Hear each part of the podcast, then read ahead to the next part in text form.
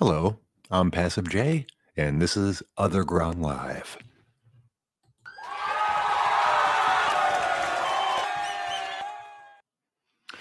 All right, folks, this is another edition of OtherGround Live. As I mentioned, I'm Passive J. Uh, my co-host, as always, is Ryan. And as always, for some strange reason, this uh, program will not let the uh, let me start it with him, so he has to log in. So we'll give him a moment. Uh, in the meantime, I'm more than happy to say we have a special guest coming on. Uh, I'm not going to ruin it. Uh, it'll be a surprise. Uh, hopefully, it should be on uh, uh, soon. All right. Do, do, do, do, do, do, do, do. We really need to work on our timing for this. I'm glad to see that we have uh, plenty of people listening today. Uh, you can call in on your Podbean app if you like. Uh, we, we're always taking random callers, uh, guests, anything like that. And he's still not on. This is awkward. All right. I see. Oh, we're already up to quite a few people. Um, glad to see you guys are all here. I appreciate the support. Let me go look on Facebook and see why he's not on yet.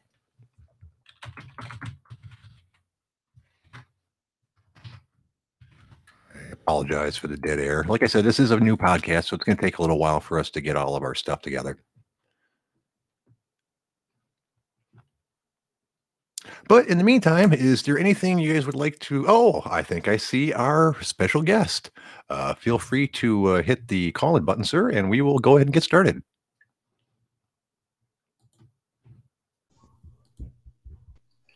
Well, I would like to welcome special guest, M M A legend, Pat Miletich. How you doing, guys? I am excellent. Uh, look, looks like my co-host just managed to join us as well. So, uh, Pat, this is Ryan over here, and I'm Jay. Ryan and Jay, awesome, man. Uh, great to be on with you. You, uh, I haven't. Uh, I tell you what, the Underground Forum, man. What a legendary uh, platform to be using, right? Yeah, no kidding. Uh, so many people over the years have uh, been on there. It's it's an amazing place. Uh, so, uh, and we really appreciate you coming on and doing a show with us. This is our only our second show, so it's uh, nice to get a jump start like this. Yeah, man. No, this is uh, it, it's cool uh, that you guys are doing an OtherGround also. Yeah, yeah, exactly. I mean, you know, uh, nowadays the OtherGround's kind of bigger than the Underground is. I wouldn't doubt it. I wouldn't doubt it, given all the geopolitical, domestic uh, politics, and all the crazy shit going on, right? Right, no well, kidding. We're just kind of the, if you think about it, right, we're just kind of the foul-mouthed little brother. So uh, we're definitely the ones with uh, all the terrible takes. Yeah, yeah, that's good, man. That's good. Yeah. Now, is there anything you want to specifically talk about today? Um, you guys can, hey, look, you guys can talk about anything. I mean, I I host, uh, obviously, the Conspiracy Farm, which is, we've been doing that for since, gosh, a year, the year before Trump became president, so. Uh, over four years, I guess, and and you know we've built a really good grassroots following, and and uh, you know never really had any money behind us or anything like that, and and it's grown and exploded, and we've got listeners in over a hundred and gosh, what is it, a hundred and ten countries or something like that. So we're having a blast with it, and, and so I can I can rap with you about a lot of things. I mean, we can talk about current affairs, we can talk about all kinds of stuff, things, uh, M M A, I don't anything. Nice. And if we run out of stuff to talk about, we can also have the ability to have people call in to ask you questions and stuff. Yeah, that's kick ass. I love it. Excellent. Well, what, uh, speaking, since we were already talking about that, what got you?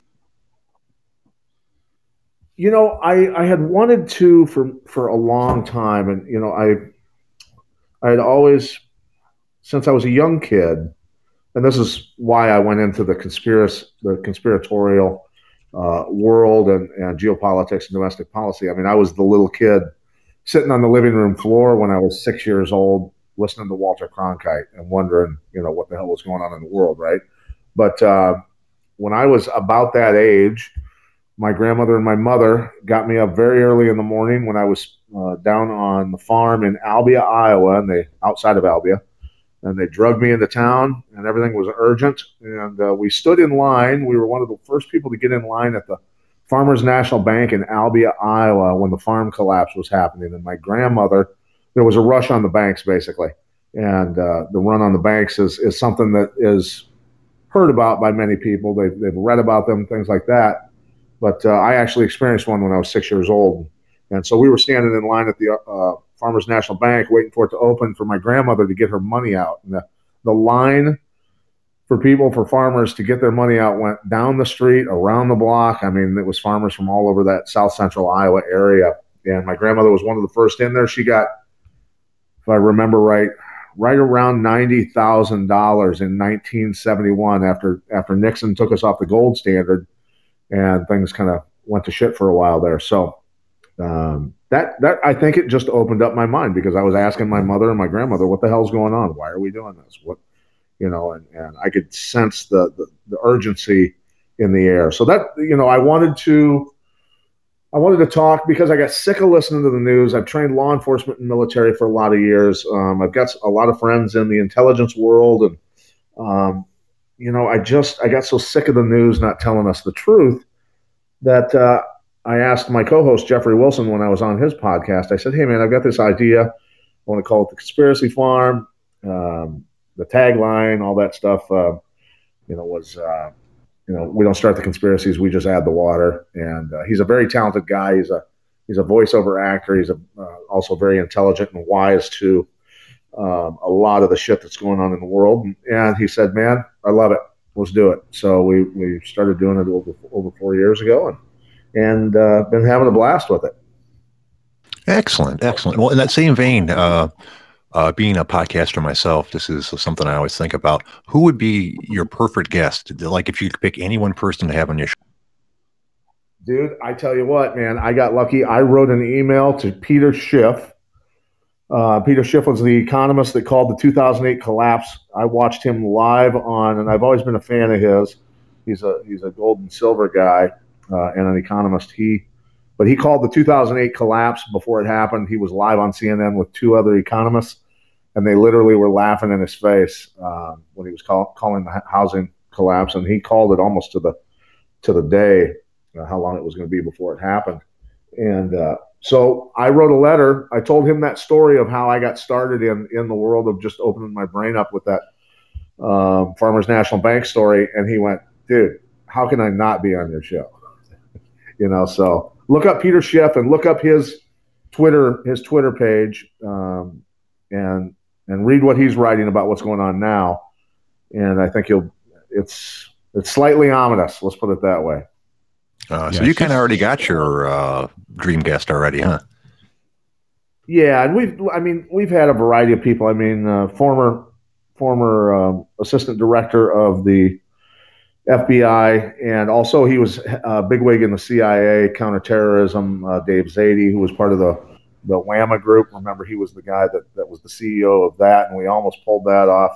Um, I've had some some amazing guests from the uh, special warfare community.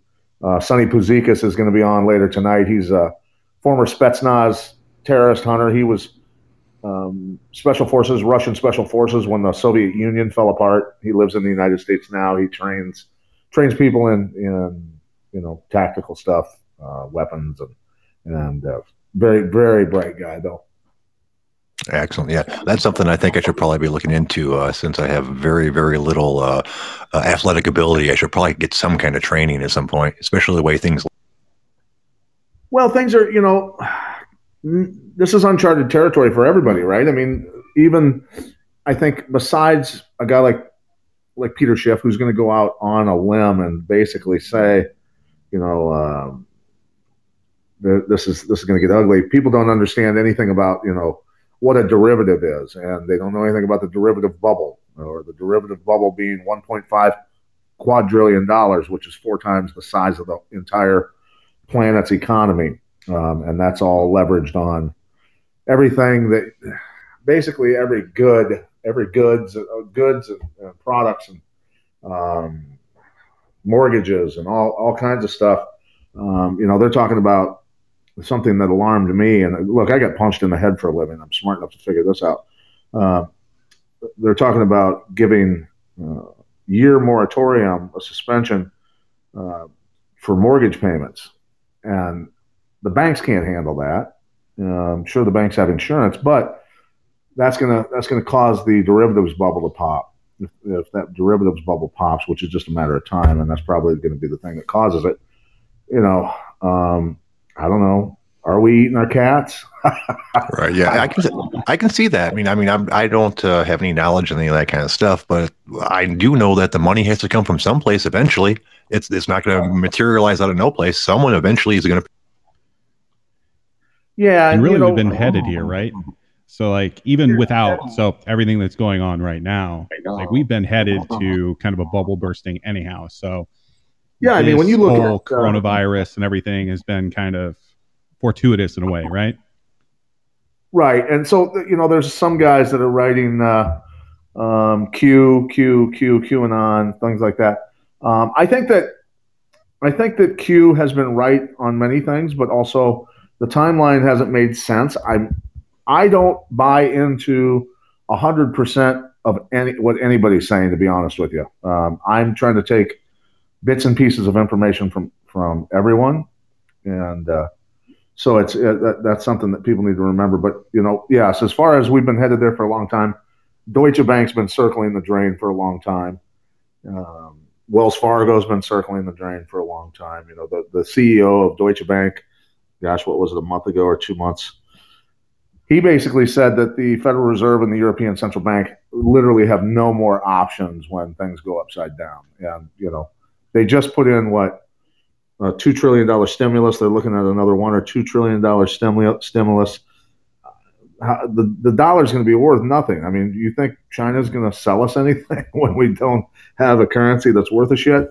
So it's, it, it's very uh, – we're in a very precarious situation. And things, like I said, I don't know how it turns out, but I don't think it turns out great unless, um, what, no matter how you feel about Trump, he's he's hinted around for probably four years, even before he was president, that he would kill the Federal Reserve. And if, if he kills the Fed and um, creates a um, treasury note that's backed by, by precious metals, then, hey, man, and, and yeah, somebody just said uh, gold to become gold standard is hinted, yes. And so, you know, I'm hoping I'm hoping that's the case.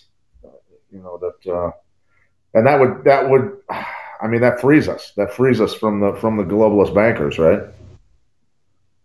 I am in way over my head here, but hopefully Ryan's fine. Yeah, for the most part, I, I think you're definitely making some some good points there, and it's it's just an interesting time to be alive with the whole pandemic coming across and how much you can kind of hide with that event.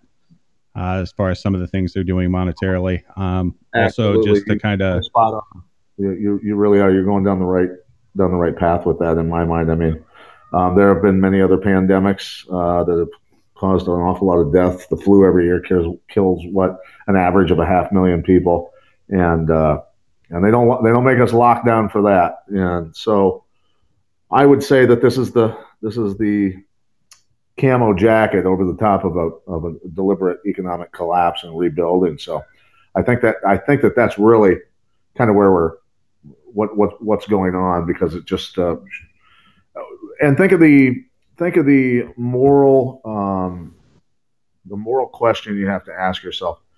Do we make do we keep people working and keep the economy going, even if there was no planned economic collapse? Keep people working, keep the economy churning along, and you know the, the people that are susceptible to these types of, of viruses are going to die. Uh, people with pre-existing conditions, many of whom probably didn't take care of themselves real well, but certainly there's going to be a lot of innocent innocent collateral damage in that.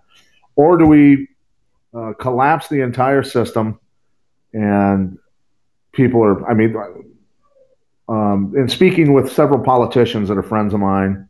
Uh, one one U S congressman, he said, Pat, and, and you won't have to look far for who it is. He's an M I T scientist. Um, his wife's also an M I T scientist. They're not dumb people. He said, Pat, more people will commit suicide uh, from, from the economic collapse than this virus would have ever taken. Um, just suicides alone. That's interesting that you say that. I was actually just having a conversation with somebody about this today. Uh, obviously, I don't want people to die, uh, and what they're doing is going to prevent some people from dying that wouldn't that would have otherwise. Uh, on the other hand, the economic damage that they're doing is probably like I, my numbers are going to be made up, but let's say you know five thousand people are going to die if they do this. fifteen thousand people are going to die if they don't do this. well, obviously we don't want ten thousand extra people to die, but on the other hand, five hundred thousand people might lose their house because of this. I mean, a lot, more than, lot, more, than, lot more than a half million are going to lose their house, brother. Right. Like, I'm just spitting numbers out, but that's what I'm saying. At what point is the economic damage that we're doing, you know, too much?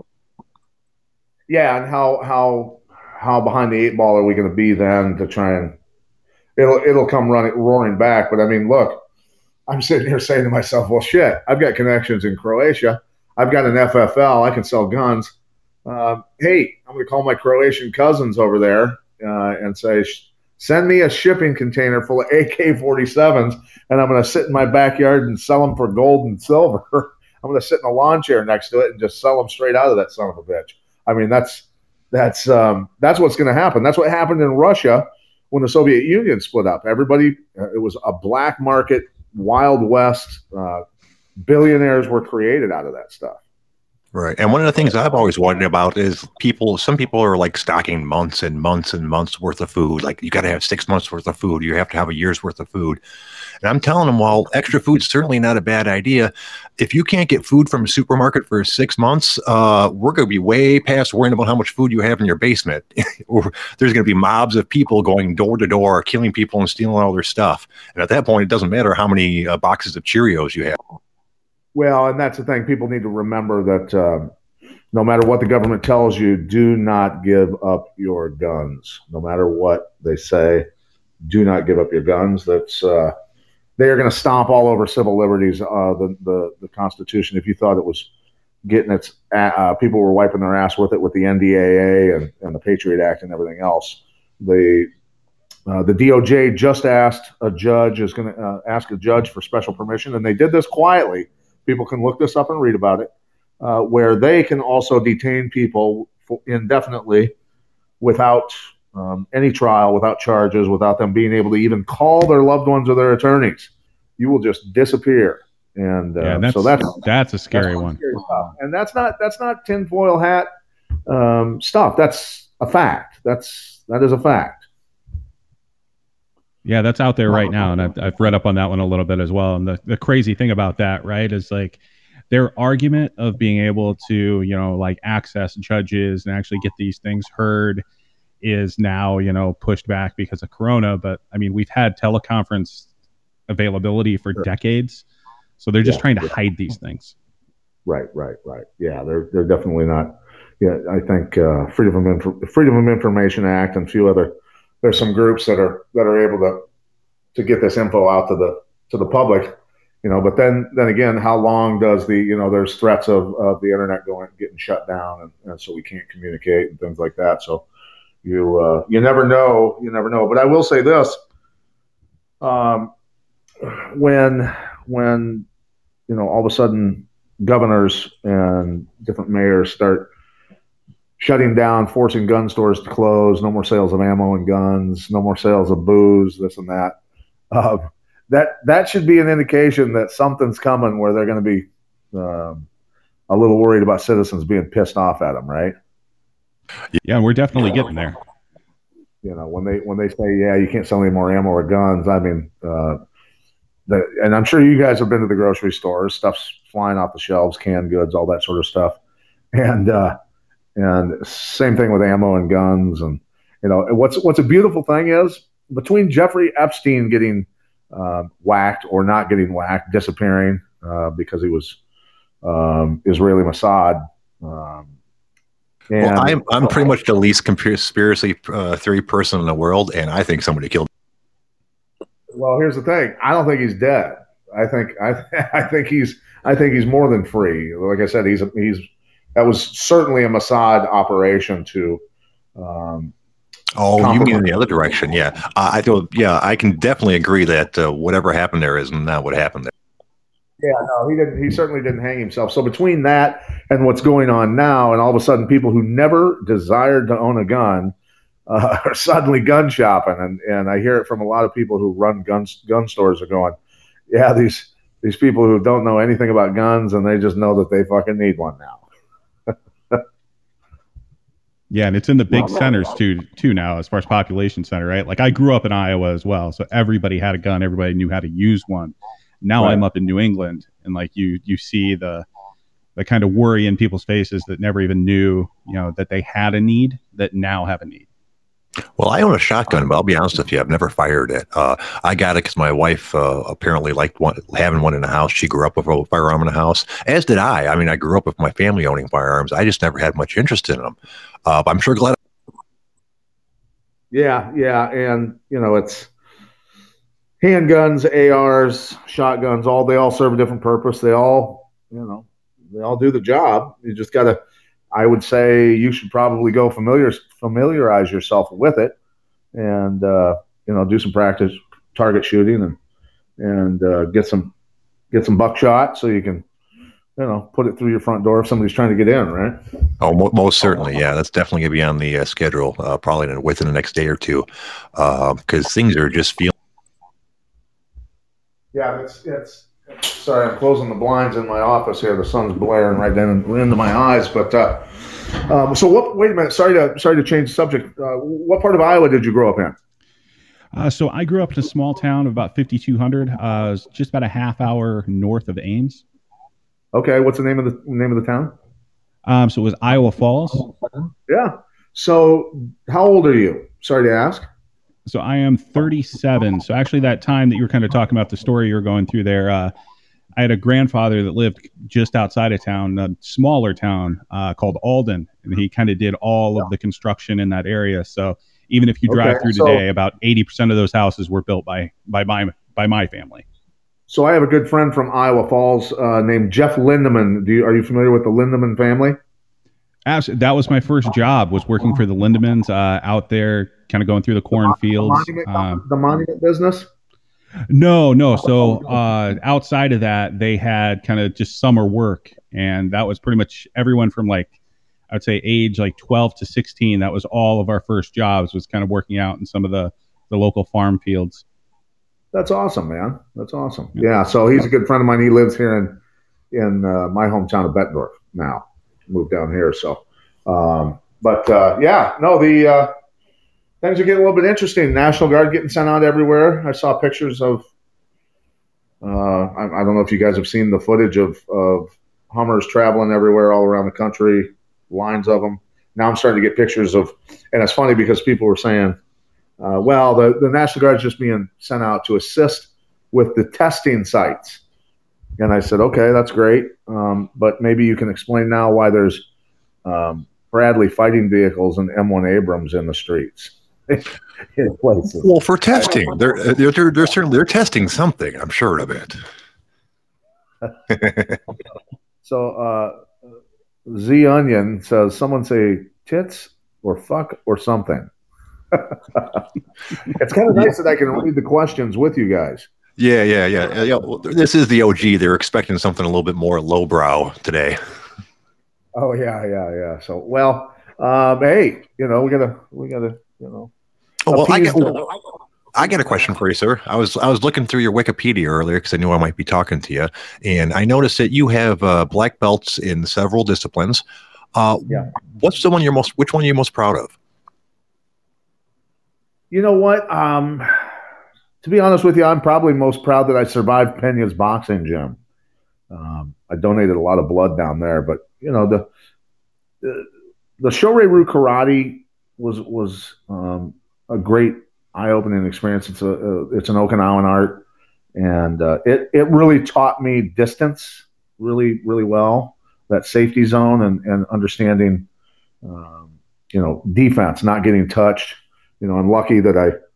I uh, had a lot of great coaches, um, from Brazilian jiu-jitsu to wrestling to um, to boxing to a lot of, you know, combatives in, in general. But um, that that art there probably taught me the most in terms of uh, distance and understanding it for for kicks and punches, and then just getting the shit kicked out of me for a long time until I could hang down at Pena's boxing gym in downtown Davenport. You know, that's where Antoine Echols, Michael Nunn, a lot of those guys came out of. Um, you just, once I got to where I could hang down there, I felt pretty good that nobody was in M M A was was going to be able to to hurt me standing up anyway, and uh, and it and it rang true. I mean, I've never had a in kickboxing, in in boxing, and in mixed martial arts. I, I even training. I never had a concussion, never got knocked out. Um, I got a T K O on my record in M M A because I got trapped underneath limb when I couldn't get out.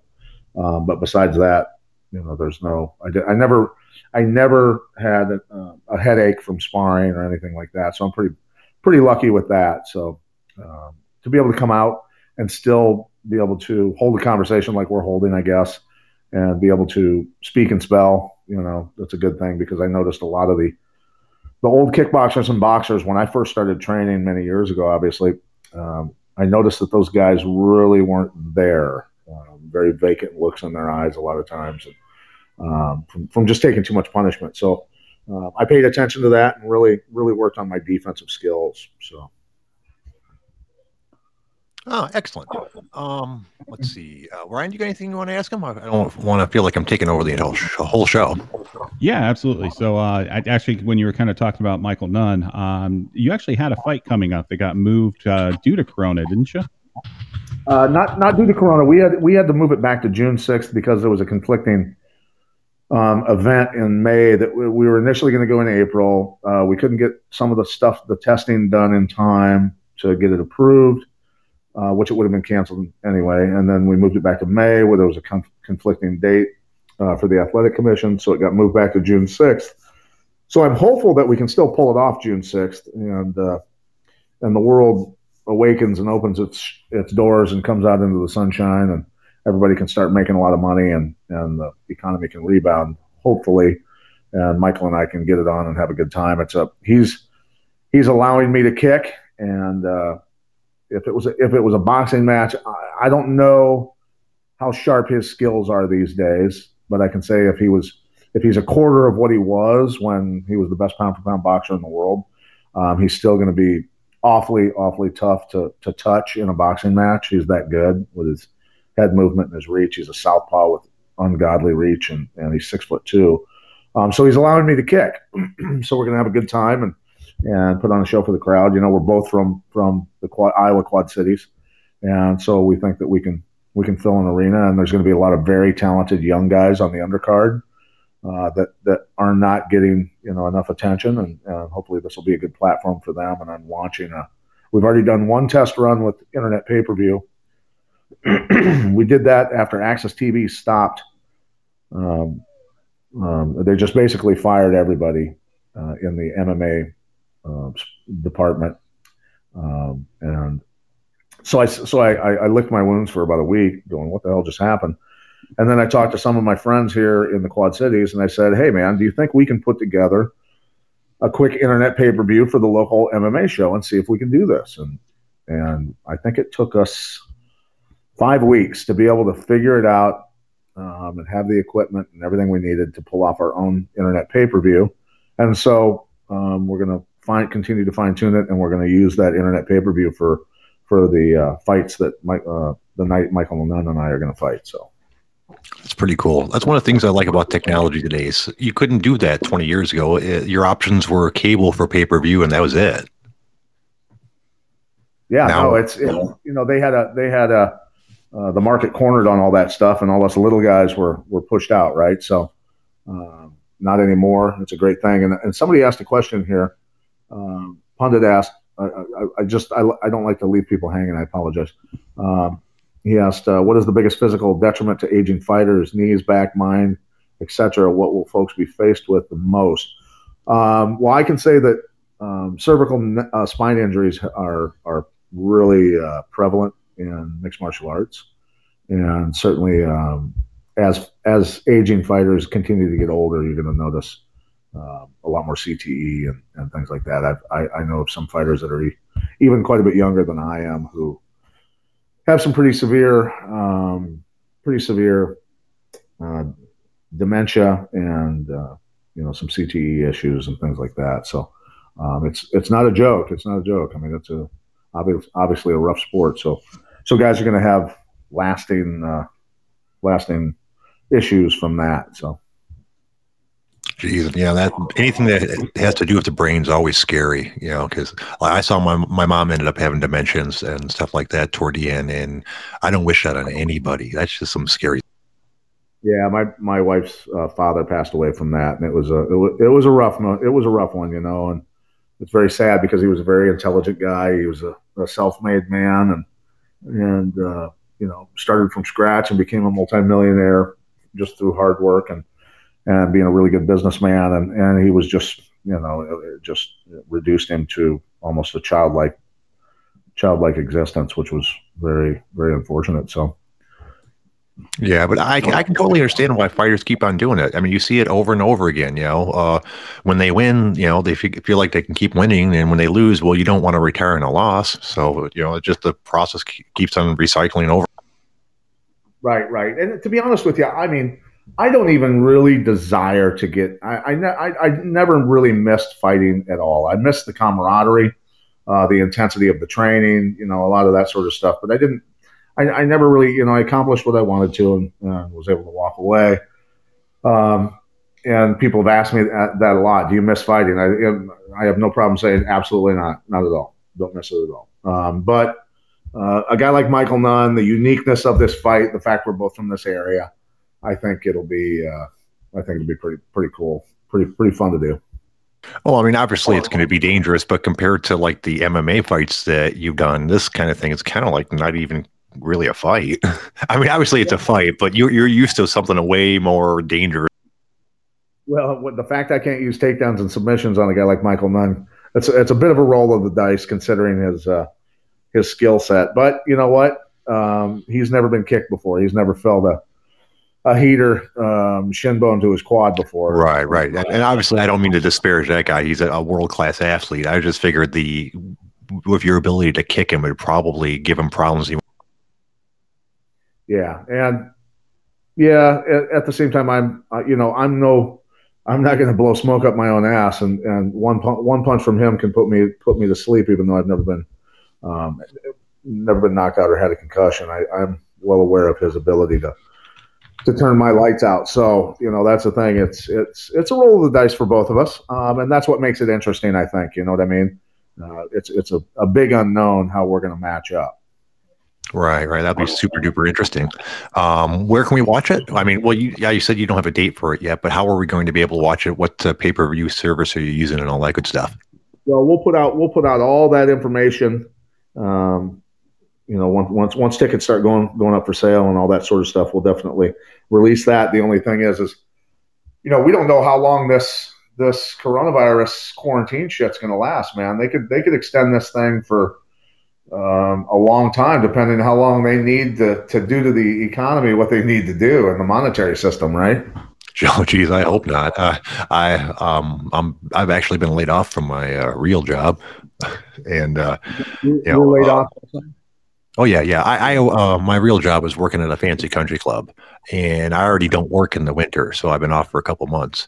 And ironically enough, uh, they the state of Michigan closed all uh, restaurants and places of business like that two days before I was supposed to go back to work for the season. Yeah, man, it's it's. See, that's so, the thing I'm talking about. This is millions of people, not across the country, per state, right? Millions per state are out of work. Right, that's right. Right, I, like I've already been off for a couple months. If if it's only two weeks, if we go, because right now the country clubs close for the next two weeks while they see what happens. If I can go back to work, then yeah, I mean that's going to suck, and I lost a lot of money, but I'll be okay. If I don't go back to work by April first, things get grim pretty quick. Yeah, and that's the thing is is people, you know, there's a lot of people on spring break vacations and all that sort of stuff, and. Um, you know, I've got three daughters, you know, I, I had to get them back, man. I couldn't take a chance, um, considering the people that I was talking to from politicians, economists, military guys, uh, uh, Intel guys, all of them were, when I told them what my plight was, where my kids were spread out at, you know, a six-year-old with grandma, uh, my oldest with my wife on the west coast of Florida, and uh, my fifteen-year-old in uh, the woodlands outside of Houston with, with her godparents, um, they said, you need to get your kids back to Iowa, dude. You need you need to get that shit rounded up and, and get them back because this, you know, one politician told me this was Wednesday. Today is what, Saturday? Yep. Uh, yep. Uh, one politician called me on Wednesday and said, just got out of meetings and uh, talking to Homeland Security people. and other politicians and financial sector people. He he was very clear. He said, this thing takes a very grave turn within seventy-two hours, so get your kids home, man. So oh, yeah. Well, I can totally understand that. My wife's panic-stricken because uh, she has a daughter uh, in Ohio, in Ohio, which is normally a reason to panic anyways. Uh, but and, uh, and and she's got family. You know, her her her parents live in Florida. I'm over here in Michigan. And uh, obviously there's not nothing we can do to help them right now. Yeah, if things, no. If things, you know, if things go bad, if things just go bad. I mean, they're on the other side of the country. Well, and, and people don't people don't understand that, you know, this the fear of getting sick. Um, look, that's understandable. You know, people people are afraid of that. But, you know, where the real fear is, I, I don't fear the coronavirus. I fear the people that fear the coronavirus. I fear right. the people that are already panicking and, you know, taking uh, two. shopping carts full of, of toilet paper and um, losing their minds, you know, because right, right. And, and and I'll be honest with you, I feel kind of bad complaining about being off work a couple of weeks after being off work, laid off for a while, because this thing's having permanent effects on people's lives that some people don't think about. I was talking with my boss, and you know, things like college graduation was canceled. His son's baseball season, you know, he he just got a scholarship to go to school to play baseball. His entire season's all fucked up now. You know, you know, once in a lifetime events are getting fucked up on a daily basis because of this. Right. There's, and it it goes all across, you know, all demographics, all jobs, all, um, you know, and you wonder. See, that that's the thing is, you know, how long do the banks stay open? They're handling cash. They they say that physical currency is is certainly aiding in the spread of coronavirus. Is this whole thing uh, just one of the reasons, or one of the, one of the reasons that they're doing this? Not just a reset on um, the economy. Um, is it to get rid of physical cash and go digital so that they can well they can track your ass then, right? Um, you can't you can't have an all cash business at that point. Um, you can't buy things for cash. You know, is it man- mandatory vaccines all of a sudden, where a lot of people do not want vaccines for their kids, for themselves, um, because they, they're aware and have done research on on the effects of it. They know that the vaccine court, which protects the, the pharmaceutical companies, and the taxpayers have paid out four billion dollars in settlements, not not the pharmaceutical companies, but the taxpayers themselves are the ones that have to foot the bill for the damage that the vaccines are doing to people. So, um, you know, there are... There's a lot of reasons that this could be going on, or all the above. You know what I'm saying? So it's it's uh, uh, people can call me a nut, but from what I'm seeing and what I'm hearing from people that that are very legitimate uh, pillars of society in the know, you know, it's it's uh, there's a there's a lot of darkness uh, attached to this. So I, I don't know, man. I mean, even you know the the guys that got on here uh, who follow Q, you know, Q's saying that all of this stuff is. Um, they're scooping up a lot of a lot of uh, elites that are that have done uh, treasonous shit and, and even pedophiles, pedophilia to, to kids and all this other stuff. I, I don't I don't believe I don't buy that one hundred percent. I certainly don't.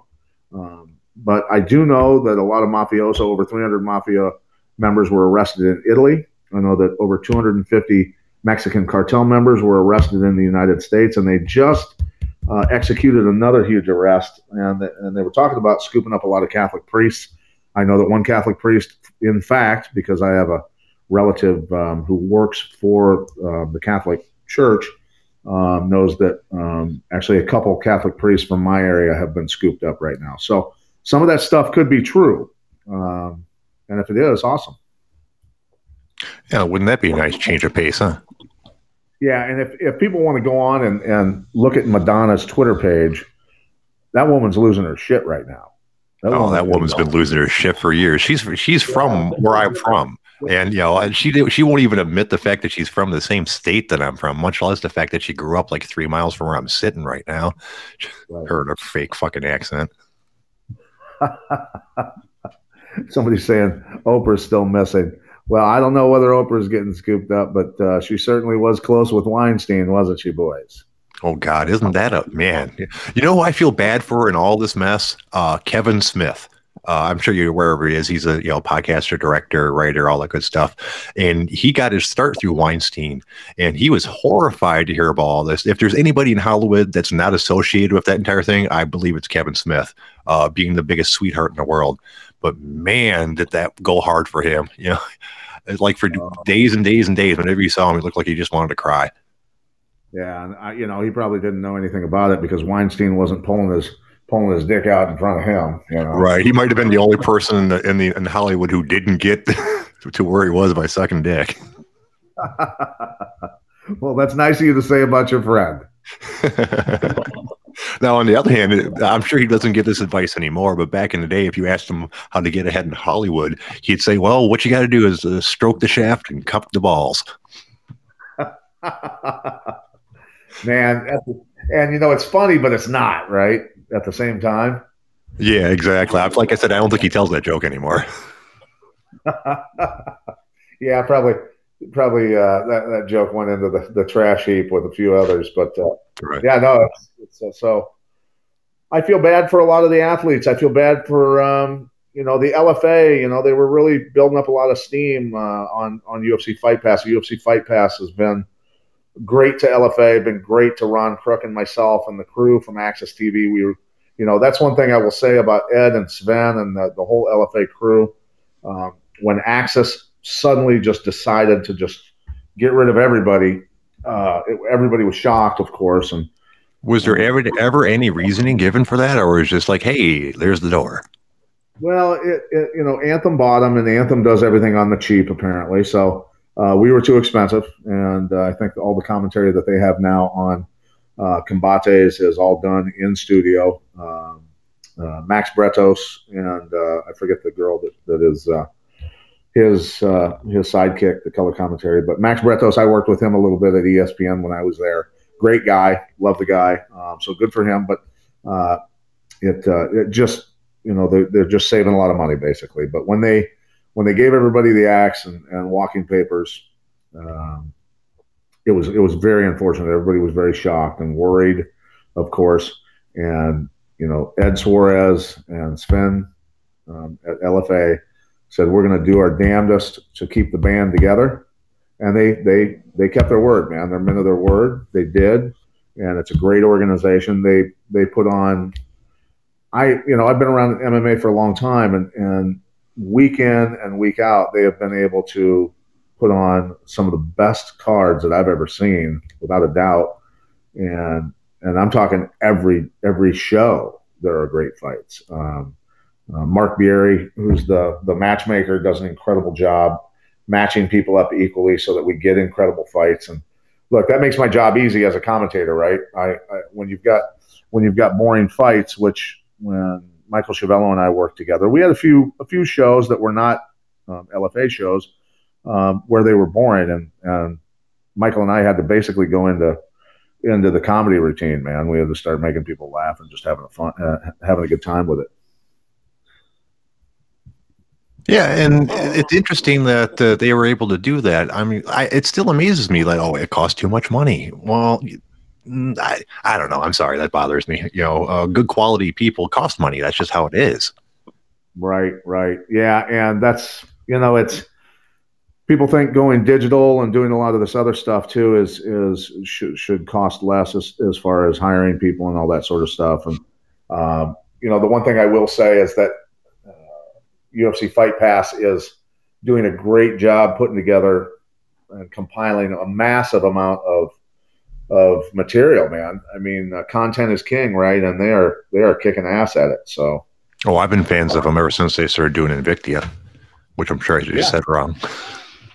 Yeah, yeah I'm, I I love. I, I'm I might be in the minority, but I'm a big fan of women's M M A.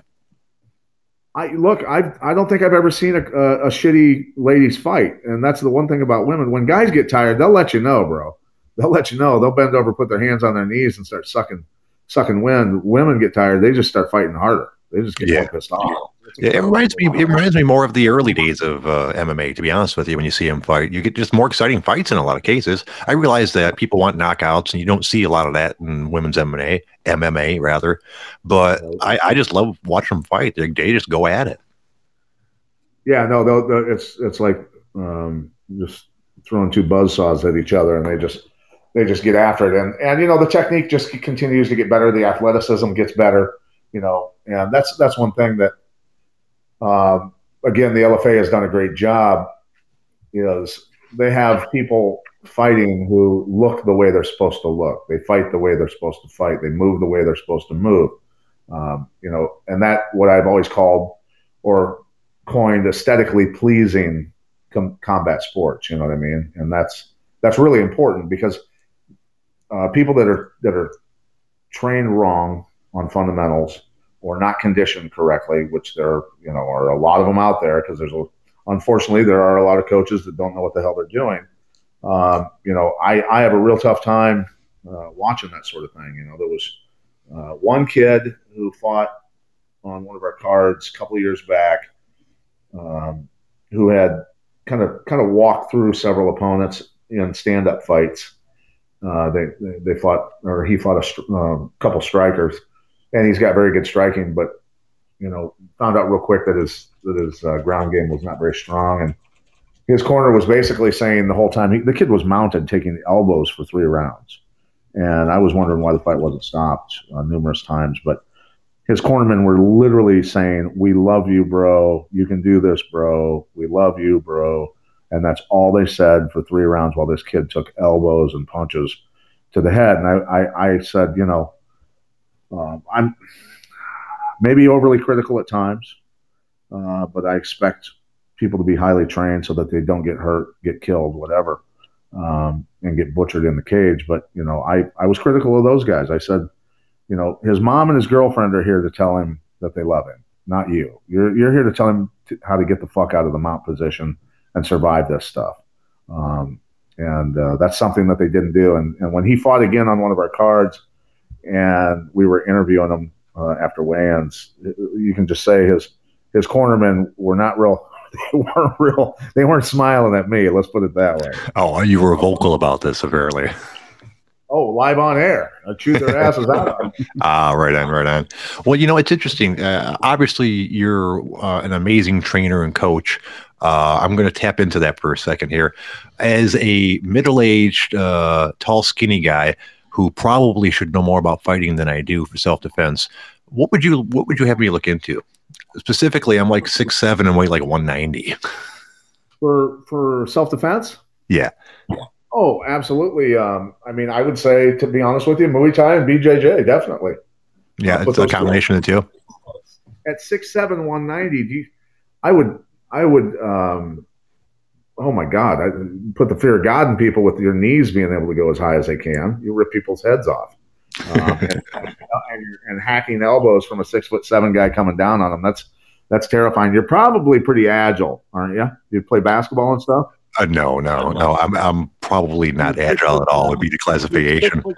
Didn't even play basketball? No, no, I'm blind in one eye. So I don't, I don't have any uh, shot ability. Oh, I see what you, okay. Okay. Um, so yeah, B J J and Muay Thai, man, B J J uh, and Muay Thai. Absolutely. You put those two together, and uh, you'd be you'd be wrecking some people. Get a heavy bag, get a order a banana bag and some uh, wraps and gloves, and, and you can watch all kinds of training videos on shit on YouTube and learn how to do a lot of stuff. Interesting. Um, just- I had, I'd heard the uh, jujitsu advice before, but I uh, never had a, heard anyone mention Muay Thai as something I should be into.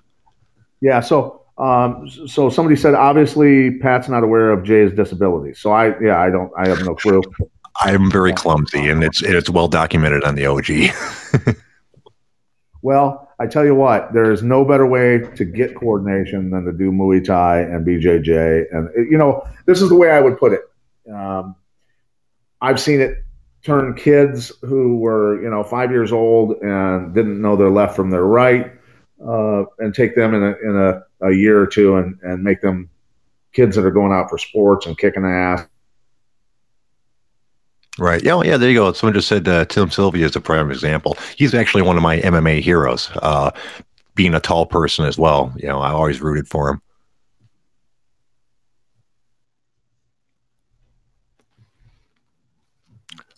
Uh-oh. It looks like we might have lost him. We may have. Yeah. It looks like we lost him. All right. Well, if you get a chance to call back, back, back. Oh, there he is. He's back. Here he comes. You got me? Whoopsie. Yeah, we got you, sir. Okay. Yeah. Somehow I got cut out, but um, uh, no, it, I mean, it'll, it'll give you coordination. And what I, I also say, you know, when, have you ridden the motorcycle, Jay? No, I'm, I'm I'm actually terrified of motorcycles. My stepdad was killed on one. okay, okay. So I would say this, you know, when you're riding a motorcycle, you've got the throttle in your right hand. You've also got, you know, the uh, the front brake in your right hand, the lever mm-hmm. for the front brake. Uh, your left hand, um, you've got the clutch. Uh, your left foot, um, you've got the shifter for the gears. On your right foot, you got the rear brake. So you got to know what all your limbs are doing at any given time, right? And right. Uh, that's, there's a little bit of coordination involved in, in riding a motorcycle, although I believe that you would learn how to ride a motorcycle quite well um, if, if given, you know, the instructions how to do it. So that's that's kind of the way I explain it to people is anybody can learn how to do it. If they keep working at it, they're going to get good at it. And that's that's what I would tell you. And I think that uh, it's a great way to, to get in great shape, too, because it's stimulating your brain at the same time, where instead of getting on a treadmill or lifting weights, which are which are great, um, but a lot of people drop off and get bored doing that. You know, you got to uh, understand that, that people learning, when you're learning and breathing hard and getting in shape, you know, that's that's the full package that you need, you know, and, and obviously right. learning a lifestyle that, that could protect you and your, your family someday, you know what I mean? Right. Well, I'd say I'm, I would say I'm going to rush right out and take a class, but, well, maybe not right now. Yeah. So, but you can uh, order you can order a heavy bag, order a heavy bag stand, and uh, get your gloves and your and your hand wraps, and uh, and get after it, bro. Get after yeah, it. Yeah. So, so. It sounds like it'd be fun. I'm always looking for. I'm always trying to stay in shape. I, I lift weights and do yoga and stuff like that. But you yeah, know, uh, yeah, I think it'll be a fun time. All right, Ryan, you got anything else you want to ask this gentleman? Yeah, absolutely. If we have the time here. Um, so I, and I think you kind of touched on some of the stuff going on with L F A, obviously your fight coming up, probably moving. Like yeah. when I think of this, like this always seemed like, well, not always seems, it only just happened, but like this seemed like the time for mixed martial arts to kind of go mainstream. I know we've kind of been there, but to think about all of the sports that are out there, right? I don't think you're going to find anything with the excitement that could actually take place with some of these restrictions that are out there. So I don't know right. if you had any thoughts about, you know, the U F C, like not finding replacements for some of these fights and, and really the fighters in general, right? Because they're not making any money just sitting at home. Right. Well, and, and look, um, there's going to be an awful lot of people that are going to get pay-per-views um, right now. If if somebody were to, you know, I can tell you that, that I'm I'm sure that every M M A organization who is on any kind of televised platform is looking at figuring out how to get a warehouse and uh, and put together fights in a in a warehouse where, you know, they just you bring in and you film it and you commentate it just as you would if there was a crowd there. There's just no crowd there, and give give people at home some some entertainment. To me, that sounds awesome. I'm sorry, just to have just him, the two fighters in an empty building. I was always a big fan of The Ultimate Fighter, watching those fights where you could hear the you know the coaches yelling back and forth and such. Absolutely, you know, and uh, God, it's it's it's it's cool, and they've kind of made it. They've kind of made it. I think the athletic commissions frown on it now; they'll warn you for it and things like that. But you know, when we were, when, whenever we were cornering, you know, we were yelling most of the time. We were yelling at the other fighter. We were distracting the other fighter and screwing him up and messing with him. Like when Jens fought Dennis Hallman, um, after Hallman had beat Hughes twice, he dropped in weight and wanted to take Jens's title. And excuse me, that entire fight, we we uh, yelled at Hallman for he continued to try and pull guard and get Jens to the ground, and Jens was beating him up, standing up, and um, he couldn't take Jens down because Jens was a real good wrestler. And uh, we we badgered Hallman so much that he finally he was laying on his back after trying to pull guard again, and Jens was standing above him. It was third round, like a minute or, or uh, last round, one minute left. And Hallman looks over at us and flips us off and tells us to fuck off. And we start laughing our asses off. And uh, the fight the fight finished, and we were leaving, walking Jens back. And, and uh, Bernard Hopkins was right behind us. It was me, Hughes, Horn, and I can't remember one other person was cornering with us. And, and uh, Bernard Hopkins stops us, and he goes, dude, you guys are like a pack of jackals. He goes, I've never seen a corner do that to another fighter. And that was that was part of that was part of the fun of it, you know, the mind game, right? And uh, and messing with them. And you know, that was all we always made sure to, if you can, make sure that the fight takes place over by us so we can we can mess with that guy. You know, we, we wouldn't yell specific instructions a lot of times to our guys because the other guy can hear, right? Our guys knew what to do, you know, so that was the fun of it. And that's, I think that should still exist. I think athletic commissions, you know, this, why the hell would you have, um, you know, politically correct cornering in a sport where people are getting wrecked? You know what I mean? Right, exactly. I mean, I can see you might not want to have some of that stuff go on the air, but as far as like in the arena, why would you, why would you? Oh, I think it should be on the air. I think, I think that the crowd should hear it and understand the, the seriousness of what's going on. Right. Right. Right. Well, yeah. On the other hand, it, it's not like it's a kid's sport. So you do have that. Yeah. I mean, the, the athletes are in there. They're playing for keeps, man. At that level, the, the boys are playing for keeps. And uh, you guys want, you, you know, guys want to take a caller here? Sure. All right. I, one second. Hey, Mister Pat Miletich. Hey, it's Marinko. How are you? Marinko, how you doing, buddy? Good. Listen, brother, first off, we want to thank you for uh, calling in. Uh, we didn't tell anybody. This, this is kind of a surprise for everybody. So first off, thank you, and hopefully we could do this again in the future. Yeah, man. Yeah. Thank you for the invite. I, I enjoyed this. Okay, right. Um, so I have a question for you, actually. So the coronavirus thing, what do you think is going to be the outcome, number one? And I guess with that saying, what's going to be learned? Uh, you know what I'm saying? Like, I just, what, what's your take from the people you've talked to? I know the Conspiracy Farm, you have a lot of experts that call in, et cetera. So that, and as well, would you happen to tell us, because I've heard the story from you personally over ten years ago, the Lee Murray Tito story. If you're up for it. Oh, okay. I'll try and I'll try and be quick on the coronavirus outcome. You know, I, I that's the thing is, and you know, you don't have of, to. Again, yeah, yeah. No, I'll do my best to to you know. I think that it's you know, is it mandatory vaccines? Look, this is just one coronavirus of many, or one uh, pandemic of many.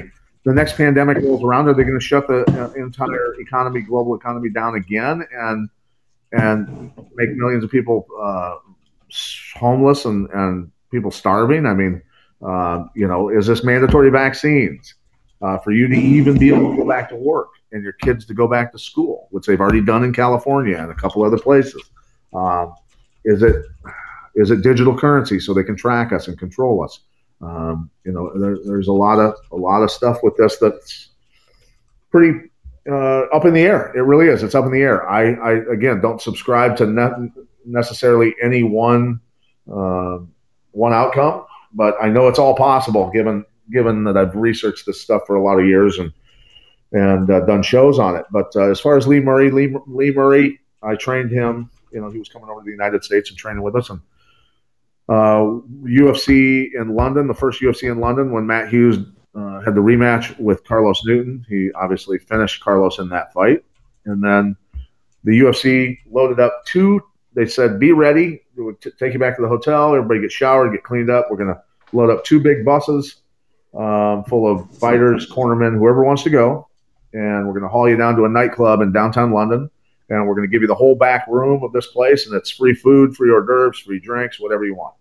So um, everybody's, you know, drinking, having a good time, and and uh, all of a sudden at like five, five in the morning, whatever it was, they said, "All right, everybody out." So a couple hundred people pour out into the alley behind this nightclub, and uh, one of Tito's buddies, uh, who I got along with really well with Tito and all of his guys back then, um, he jumped on my back and kind of acted like he was choking. I could feel he wasn't choking me, or or didn't have bad intentions because he wasn't squeezing the choke. He was just goofing around. His name was Bo. He's a real nice guy. And I felt horrible about what happened to him that night. But uh, one of my fighters, Tony Fryklund, ripped uh, Bo off my back, and Bo turned around and they were facing toward each other. And Tony goes, "What the, what, what the fuck are you trying to do to my coach?" Because Tony, you know, thought he was trying to choke me. So um, Bo started to to lip back to him, and because uh, Tony pretty forcefully ripped him off my back. And uh, at that point, one of Lee Murray's buddies, Paul, uh, big dude from London, uh, rifled poor Bo with a right hand and launched him um, out into the road, and his arm flew out in the road, and then I think a cab ran over his arm, and then the, the entire alley just exploded. It was like a stick of dynamite went off, and fights broke out everywhere between the guys from England and Tito's camp. And Tony and I uh, did not were not involved in any throwing of any punches, anything like that. I saw Uh, Chuck Liddell against the alley wall, uh, defending himself. He was dropping people left and right, doing, doing a great job of defending himself. And uh, I've always gotten along with Chuck great also. And uh, but Tito went after Lee. Uh, Tito ran right past me, taking his coat off, going after Lee, and Lee was backing up, taking his coat off. And as soon as their coats, their coats literally hit the ground at the same time, Tito threw a, a combo at Lee. Lee ducked out of the way of every single one of them, and then returned fire and hit Tito with every single punch he threw and dropped Tito on his face. And as soon as Tito hit the ground, Lee Lee had steel-toed boots on at the time and started kicking Tito in the head. So I grabbed Lee and I pushed him away and I said, Lee, stop, just get out of here. Because I got along with both of them. Obviously, I trained one of them and I got along with Tito at the time. So I, I stopped it and I said, get out of here. And so he goes, all right, Pat, I'll see you later, and took off. Um, Tito uh, woke up eventually, confused about what was going on. And then when he got back, um, apparently he told Dana that that my camp and all the English uh, guys all jumped him, and uh, we beat him up, and, and that's why he got beat up, and that's why everybody got beat up. It was all the guys from my camp and the and the London fighters um, doing that to him. And so, you know, on, uh, Dana called me up, and, and uh, you know, and I told him, I said, listen, dude, that's not the truth. That's not the truth at all. And then Dana called me up, you know, a week later and said, I'm, uh, they're, they're mailing me the surveillance video of that entire alley fight, and I'm going to watch it and see what you guys were responsible for and everything else. And I go, good, send me a copy of it, because you're going to see that we didn't do shit. And uh, no matter what I said, it didn't matter. Um, Tony Fryklund lost his U F C contract because of it, and he didn't do anything.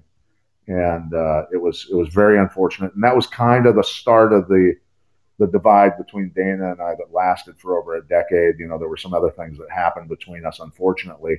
And I wish things would have gone differently, because, um, you know, it, it really, I think it, it undoubtedly cost me a massive amount of money over the years, having a feud with him. And, uh, you know, it got to the point where I wasn't even allowed to be anywhere near Dana. Uh, his bodyguards were watching me like hawks, thinking I was going to beat him up or something. So it was and just why, all very unfortunate. And why do you think Tito did that? Do you think it's a case of, like, remember it differently than everybody else because he was knocked the fuck out? Or did he just no, lie because he wanted to cover being getting his ass beat? Yeah, he was he was covering getting his ass beat is what it was. Pretty yeah, much. Dress so. Shoes on, did he not? What's that? I thought I thought the rumor was that he said that he had dress shoes on or whatever. That's why he fell. Yeah, because, Pat, well, you told him the story. I know, I know. It's he, not that. He had dress shoes on, but but dress shoes didn't cause him to go to sleep. No, I know that, yeah. Hey, listen, brother, thanks again. Uh, hopefully we could do this in the future. Uh, we we do appreciate from the O G for you calling in, and I just wanted to thank you from the bottom of my heart, man. Hey, thank you, brother. Hope all's good up there, man. Stay safe. All right, you too, man. All right, brother. Excellent. All right. Well, do you guys uh, have any other questions for this gentleman? Pat, do you have anything else that you want to cover before we get out of here? Yeah. Um, you know, just uh, people can uh, find me on my podcast, the the Conspiracy Farm. They can go to the conspiracy farm dot com.